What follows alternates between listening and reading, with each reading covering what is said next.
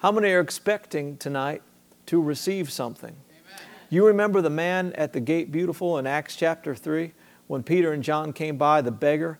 He said, uh, Peter and John said, Look on us. And the Bible says that they looked, that the man looked up at him expecting to receive. Now, he wasn't necessarily expecting what Peter and John were going to deliver. He was begging for money. But he had, he had a, op- there, we just take that illustration and use it because it's so good. They were expecting what, they, what he'd asked for. Hmm? Well, he got even better than a couple pieces of silver, a couple pieces of gold. How many think walking when you never have before? Never had walked, the Bible says. Never. Could you imagine?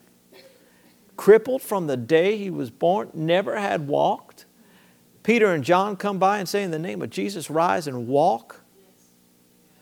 Took him by the hand, and when he did, when the man made the effort and came up with him, the power of God got behind that whole situation. The man was strengthened in his legs. I mean, nerves that had never worked were connected. Is that exciting to you? But do you see that? What if he had expected nothing? What if he had ignored Peter and John? What if he, what if he, when Peter and John said, Rise and walk, what if he said, Well, you don't understand. I don't do that. I can't do that. I'm just here. The doctor said, I'll never walk. I never have walked a day in my life. I can't start walking now. No way. It's not going to happen. His, his expectation would have been fulfilled. He would have still been sitting there to this day had he lived that long. How powerful is, is expectation? How powerful is faith? How powerful are the gifts of the Spirit of God? Because really, it wasn't that man's faith. It's not like he'd been feeding his faith along those lines. You, in other words, according to the scripture, you don't see any evidence at all that it was his faith. It was really the faith of God through Peter and John, wasn't it? More so. But hey, however it works, as long as it works. Amen. But the truth of the matter is, we're not supposed to just say about every single Bible subject, well, we really don't know. There's just not, you know, everybody's checking D, not enough information given. You remember in the, some of the tests in school? That was one of your choices. I always, I always chose that one because I never had enough information. that must be the answer if it's there, you know. No, you can know that you're supposed to understand the, the healing power of God. You're supposed to understand faith. You're supposed to be able to cooperate with it. You're supposed to know when the TV cameras come and say, What do you think? And you're supposed to be able to say, I don't think, I know, I'm certain this is what God has said and this works, and it'll work right now for anybody who will work it. Amen. Come on now, church, come to church. Don't hush, don't get quiet on me. You, you'll wish you hadn't.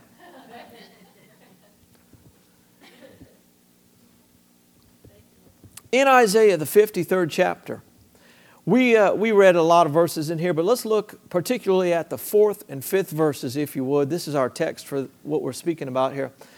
Verse 4 says, Surely, well, can you say that with me? Surely. Now, my Lord, you could stop and just preach on every word, couldn't you? But, but surely doesn't sound like a maybe, does it? Huh? Sure, surely doesn't sound like hope so. It sounds to me like the most positive, most concrete. Do you, do you follow me now?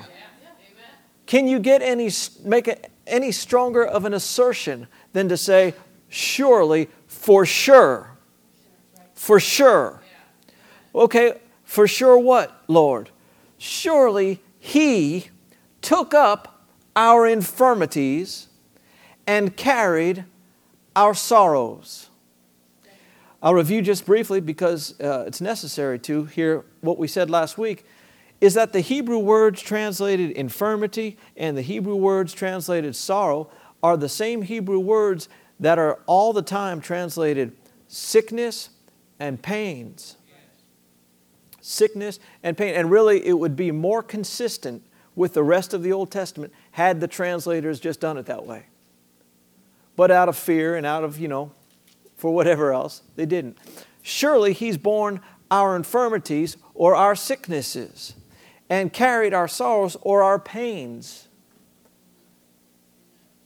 Who carried our sicknesses? Who carried our pains? You sure? It says, for sure. It says, surely. Surely. I like confessing this verse a whole lot. Why don't we do that? Surely He has borne my sicknesses and carried my pains. Say it again if you would. Surely he has borne my sicknesses and carried my pains. Now, see him, where did he bear them? He bore them on the cross. Where did he carry them? Farther away than you'll ever see him. Hmm? See it now as you're saying it. Picture it in your heart. Surely he has borne my sicknesses and carried my pains. Now, did that make anybody happy? What if you said it another 15, 20, 30, 40, 50, or 60 times? I'm not necessarily led to do that right now, but there's nothing that says you can't do it. There is a lot in the Bible that says you should do it. Hmm?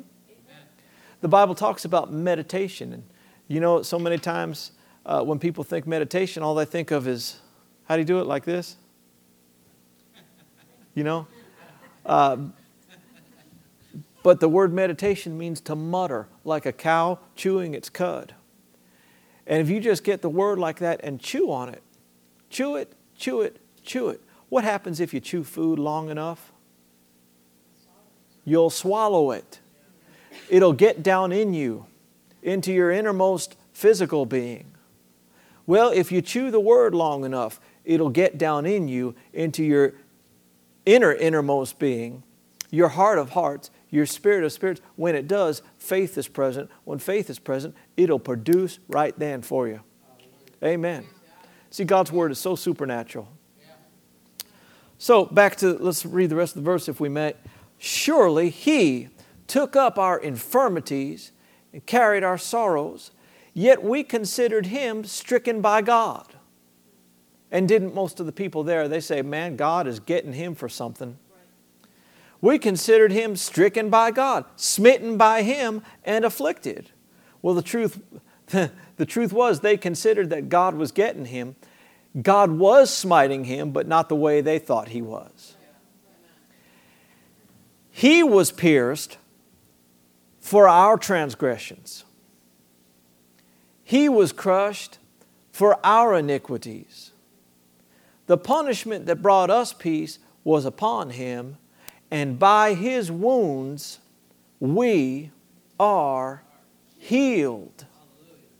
Healed.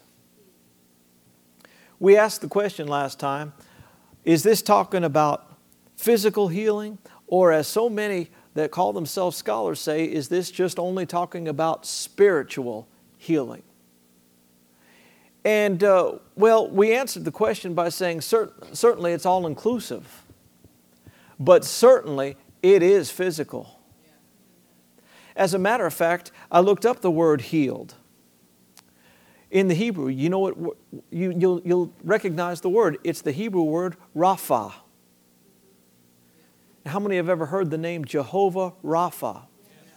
Well, it, now that's a Hebrew, that's the Hebrew uh, name for what it says over in Exodus 15, verse 26, where the Lord said, I am the Lord that heals you. The Lord, your physician, literally is the translation. What's a physician do? Heals. And in that, and now that's the first time the word was used that I know of, or you know, the first time that God associated himself with that word, Rapha, healer. And that was definitely, no question about it, in connection with physical healing. I mean, no argument there. He said, none of these diseases will come on you. Well, how much physical, more physical do you want to get? Talking about disease. None of these diseases will come on you that came upon the Egyptians, for I am the Lord your healer. I am Jehovah Rapha. That same word Rapha is the word used where it says, By his wounds you are Rapha, healed. Besides that, talking about, is this talking about a physical thing or just a spiritual thing?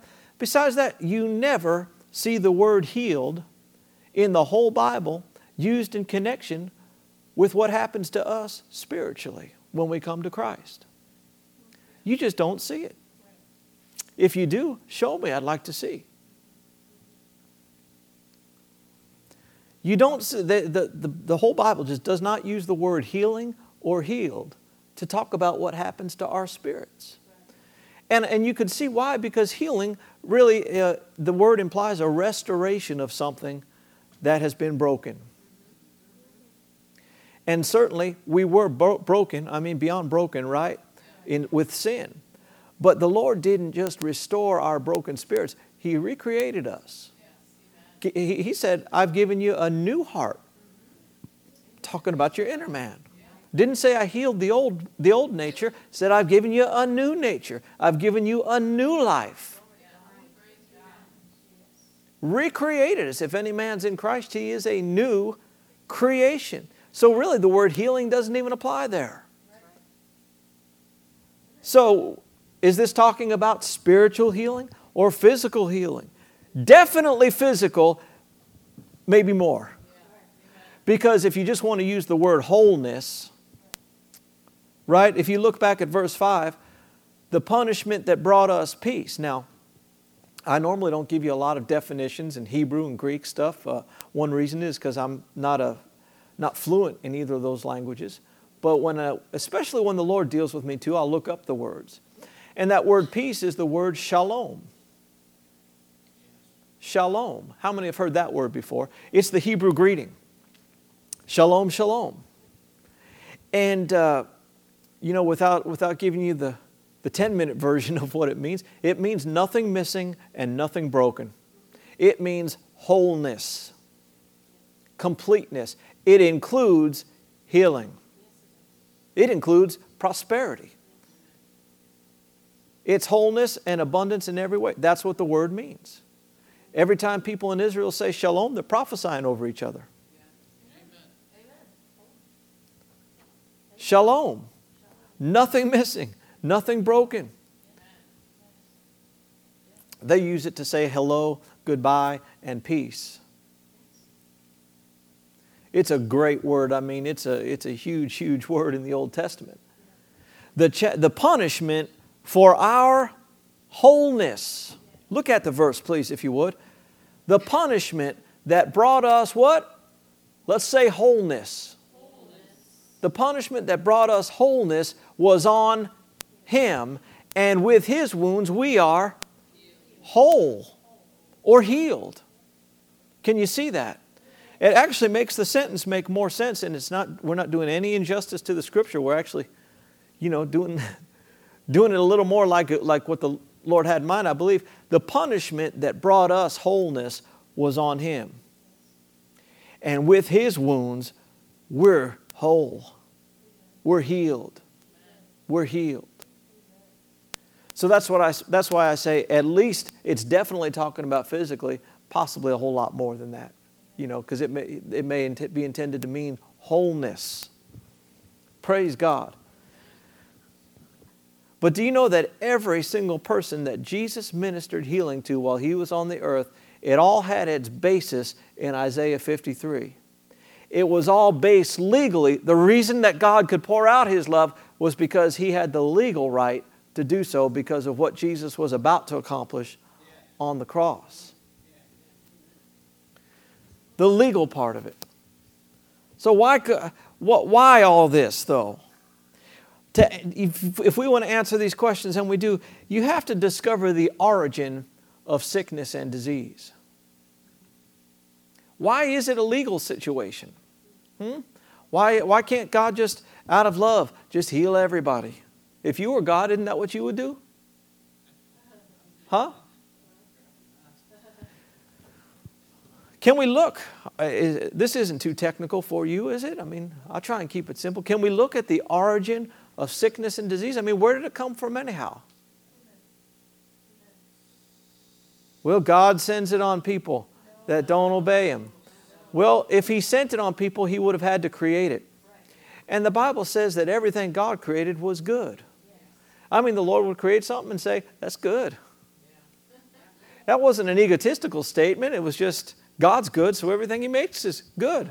He created man. He said, Oh, it's very good. Very, very good. Six days he created it all, right? On which day did he create malaria? Huh? On which day did he create cancer? He didn't. He didn't. Well, if God didn't create it, then for God to put it on you, he'd have to steal it from the devil. He'd have to steal it from somewhere. Where's he going to get it? There's none in heaven. Would you turn with me, please, in the Bible to Genesis chapter 2? Genesis, you know, the, I mean, the word Genesis means beginnings or origins. In Genesis 2, you know, it's, it's really kind of humorous, isn't it, looking back on it, that God, I mean, God made all this stuff in Genesis 1 and even into Genesis 2, you still see Him making everything and the account of it. Genesis 1 and 2, God's making it all, right? And it's all good and very good. Do you know by Genesis 3 it was all ruined? Man didn't make it half a chapter. You thought you had problems. We don't know how long actually went by, but it doesn't seem like it was too long of a time. Genesis 2, in verse 15, would you, would you look down there at that verse? Verse 15, Genesis 2, says that the Lord God took the man and put him in the Garden of Eden to work it and take care of it. And the Lord commanded the man, you are free to eat from any tree in the garden, but you must not eat from the tree of the knowledge of good and evil. For when you eat of it, you will surely do what? You'll die. God said this, and then the next thing the Lord said was, I better not leave him alone. It's not good for the man to be alone. I'll make a helper suitable for him. I, I don't know if it didn't get, get through Adam's skull or what. God said, I better give him somebody to help. Well, big help she was. What did God say? Look, Adam, you are free. This is all yours. I made it for you. How many believe the Garden of Eden was just some spectacular kind of place in every way? Adam, I made this all. I made all this this provision for you. There's the trees. You can eat freely of any of them except this one in the midst of a garden. Don't eat of it. How come? The day you do, the day you do, you will surely die. Well, now look right over into the third chapter, if you would. Genesis 3.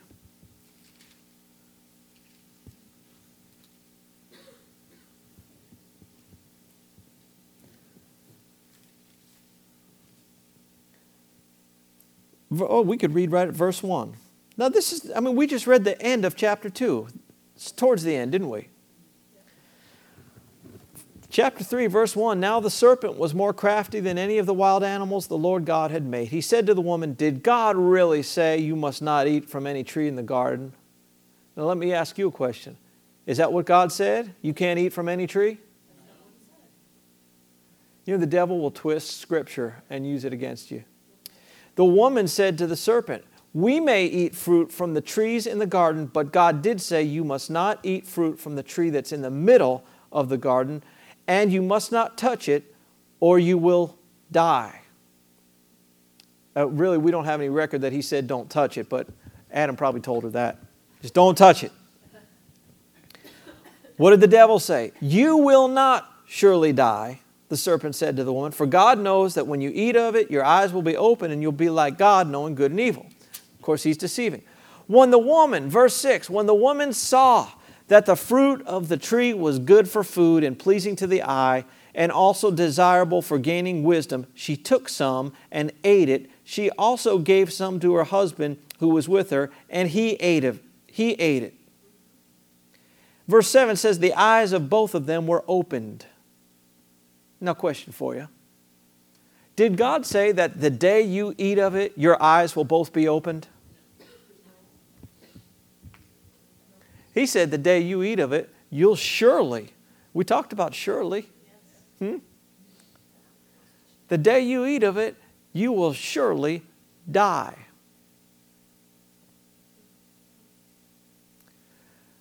Did they? Did they die the day they ate it? Some say yes, some say no. I mean, do you know how long Adam lived on earth? It was just not, not too much under a thousand years. Well, you could interpret it this way. The Bible does say, with, a thousand, with the Lord, a day is as a thousand years. So, in one sense, Adam didn't live a day.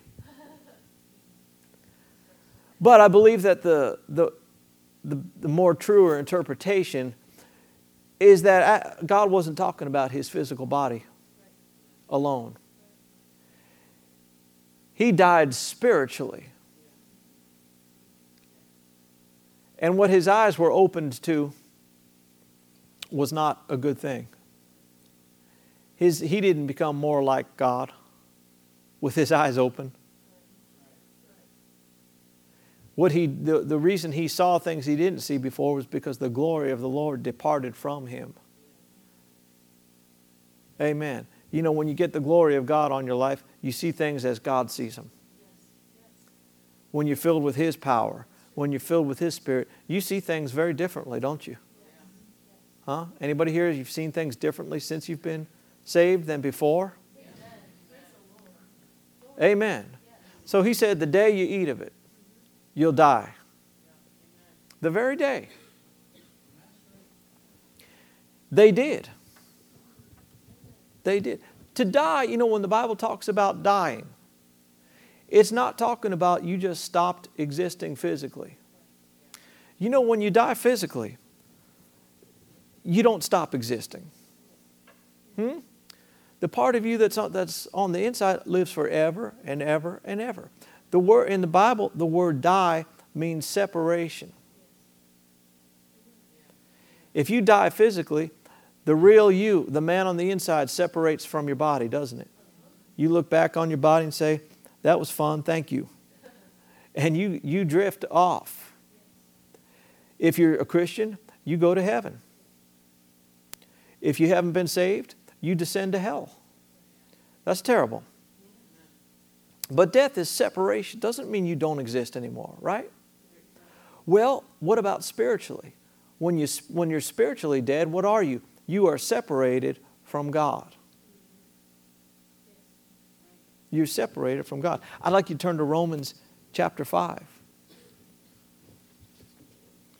Everyone say, Thank God, for healing. Oh man, I'm so thankful. Romans 5.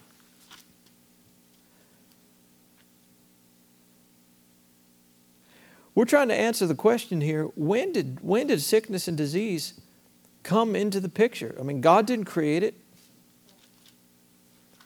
So, how did it happen? When did it come in? We just read where it happened, but are you in Romans 5 yet? Romans 5, verse 12. Romans 5:12 says, "Therefore, just as sin entered the world through one man, and death through sin, and in this way death came to all men because all sinned." How did death get in the world? When, sin, when they sinned. That's why we talk about sin. When sin came in, death resulted. God said it would. He said, Guys, you eat this, eat this fruit. The day you eat it, you'll die. You'll be separated. Death came in the day sin came in. Well, Pastor, what does that have to do with what we're talking about? What does that have to do with finding out the origin of sickness and disease? Because sickness is nothing more than a manifestation of spiritual death in the physical body. Did you get that? Sickness is a manifestation of spiritual death in the physical body.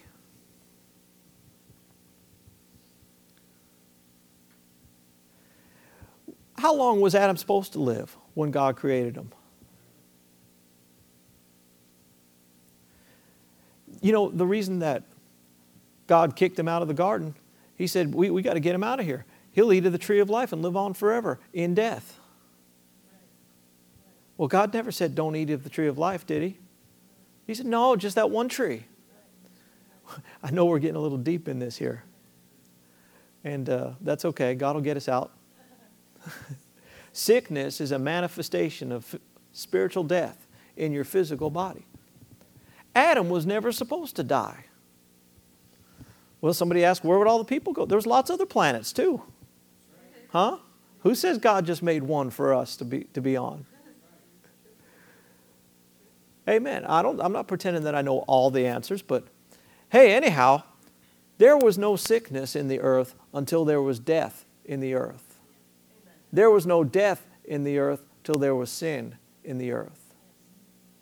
Sickness is connected to death. Do you see that?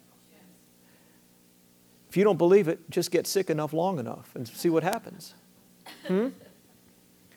Is it, is it not true that enough sickness over a long period of time will kill you? Hmm? Pretty much every time, right?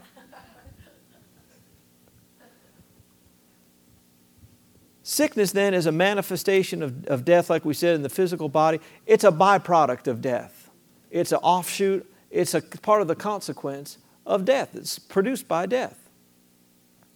Satan and sin are responsible for introducing death, therefore, they're the ones responsible for sickness. There was no sickness, like we said, until there was death, right? There was no death until there was sin. There was no sin until Satan came along and tempted. So, who do we trace the origin of sickness back to? Not God. Not God. He didn't create it on the first day. He didn't create it on the second day. He didn't create it on third, fourth, fifth, or sixth day. He certainly didn't create it on seventh day when he was kicking back. Saying, oh, this is all very, very good. But I mean, we don't get a chapter later. And there we have it. Death is in the world.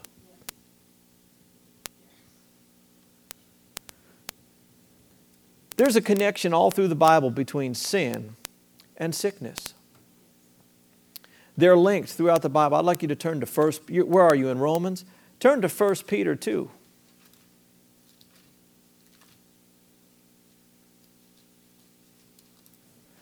Are you seeing anything here in this tonight? God wants us well. Now I'm going to say something, I'm getting a little ahead of myself. I'll give you some scripture for it. Um, when sickness shows up in your body, it does not necessarily mean that you sinned it in your body. You know what I mean? Did you get that? Does not necessarily mean, oh, I must have sinned. That's why this thing showed up. Uh, but I'll talk to you about that in a little bit. 1 Peter 2.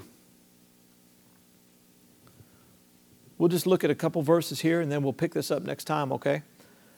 There's a connection, I said, between sin and sickness. I want you to look all the way down at the 24th verse. And it says this He Himself bore our sins in His own body on the tree. Does that sound familiar to, to you guys? Sounds like what we read before in Isaiah. He bore our sins in His body on the tree. What, are we t- what is He talking about here? Sins. Sins that we might die to sins and live for righteousness. By his wounds, you have been what? What does that have to do with what he's talking about? Huh? I thought he was talking about sin. Now he's talking about sickness. How many see a connection? They're grouped right together here, aren't they? He himself took bore our sins. What is sickness? It's a manifestation of death. Where does death come from? Sin leads to it. Sin brought it in the world. When he bore our sins, he bore our sicknesses. So Peter talks about the greater thing that he bore that includes the lesser. Him, him, he himself bore our sins in his own body on the tree, that we, being dead to sins, don't you know that when you, are, you and I are born into the family of God, you're to reckon yourself dead to sin? hmm, and live according to the new nature instead of the way you were. I mean, you can choose to live according to the old, but how many have found the road a lot smoother living for God, you know, all the way? That we, being dead to sin, should live unto righteousness. By his wounds you have been healed. One more, uh, well, go to Luke 5 if you would, because we'll see, we'll see another place where just that connection is made. Luke 5.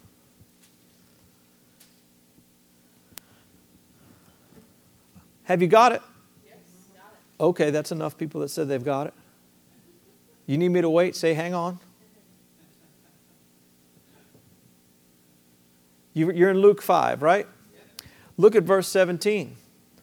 This is in the life of Jesus. It says, One day as he was teaching, Pharisees and teachers of the law who had come from every village of Galilee and from Judea and Jerusalem were sitting there. And the power of the Lord was present for him to heal the sick. Right? Some men came carrying a paralytic on a mat and tried to take him into the house to lay him before Jesus. When they couldn't find a way to do this because of the crowd, they went up on the roof and lowered him on his mat through the tiles into the middle of the crowd right in front of Jesus. And when Jesus saw their faith, notice it mentions their faith. How many other how many here tonight you you can see their faith? Huh? Because if you're not expecting something awesome and something miraculous to happen, you would not hoist a paralyzed guy up on the roof, break up the tiling on the roof, and get him down there. You agree with that? And if you were the paralyzed guy, you would not lay there on your mat and let those guys, you know, for all you know, it was Moe, Larry, Curly, and Shep, whatever the Shem, whatever his name was. You wouldn't let those guys haul you up on the roof. You know, the, now all of a sudden when they're pulling you up, you're going vertical and paralyzed. No, you don't do that unless you just know I'm going in through the roof, but I'm walking out the door. Praise God. Well, Jesus saw their faith, and look what he said to them to him. Friend, your sins are forgiven.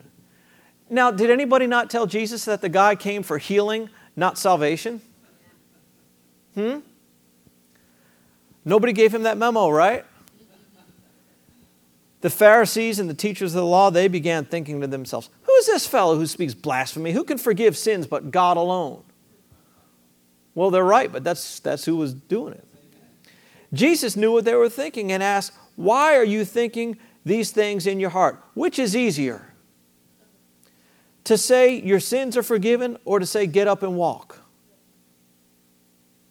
But that you may know that the Son of Man has authority on earth to do what? To do what, everybody? Are you reading? To forgive sins. He said to the paralyzed man, I tell you, Get up, take your mat, and go home. Immediately, he stood up in front of them and took what he'd been lying on and went home praising God. Man, at least he obeyed Jesus. But I want you to notice that when he said, uh, which is easier to say your, your sins are forgiven or, or rise and be walk, rise and be walk, rise up and walk, he, he didn't look at the man and say, Your sins are forgiven. He looked at him and said, Get up. He had told him earlier about his sins being forgiven. Do you see that Jesus just interchanged the two? Either that or he's switching subjects something awful. Huh? Don't switch subjects on me right in the middle. No, if you can take care of the sin problem, when Jesus took care of the sin problem, he took care of the sickness problem. Well, why don't more people have it? Because who preaches it? Huh? Lots of people are scared too. I just figure I'm going to preach what God told me to and let Him bail me out. Right? Besides, I'm not the one that makes it happen. But how many have experienced it? Praise God. One more passage now, because I left you hanging here. Go over to John chapter 9. I made a statement earlier because when you talk about the fact that sin and sickness are connected in the Bible, Sickness is a byproduct of sin. Well, a lot of people, they would, they would uh, let their minds tell them, well, man, if I, if I have sickness, it must be because of my sin. Sometimes, but not all the time, and I'll show you why I say that. John 9, did you find John 9? I didn't, but I'm heading there. John 9 is another great, great story. As he went along, verse 1 says, he saw a man blind from birth. His disciples asked him, Rabbi, who sinned, this man or his parents, that he was born blind? The disciples just assumed he's blind because somebody missed it. Look what Jesus said. Neither this man nor his parents sinned, said Jesus, but this happened so that the work of God might be displayed in his life. I'm not going to read the rest of it, but let me just tell you that the man was healed. Born blind, I mean, born blind. Can you imagine it? Born blind, never had seen anything. Now he sees. Oh, I don't know if I believe that. It works for those who believe it, not for those who don't believe it. I'll tell you, I can tell you testimony after testimony. I mean, ask Mark Bowling, who comes here sometimes. You know, he's seen blind eyes open lots of times. God still does that today, doesn't He? Amen. So we're laying a foundation here. And what we're doing is we're building into ourselves the fact and proving from the Word of God that we don't have to beg God for healing. We have to just have our eyes open to what He's already provided and receive it. Amen. Amen. Praise God. Why don't you stand up, everybody? Are you excited about this? I'll tell you, I sure didn't get through much of my notes. But I'm going to be here next week. Are you? Huh? We'll come back then. Say this with me if you would. Thank you, Heavenly Father, for your goodness, for your mercy. Thank you for a full redemption that includes forgiveness of sins, the healing of disease, and abundant provision. Thank you for it in Jesus' name. Amen.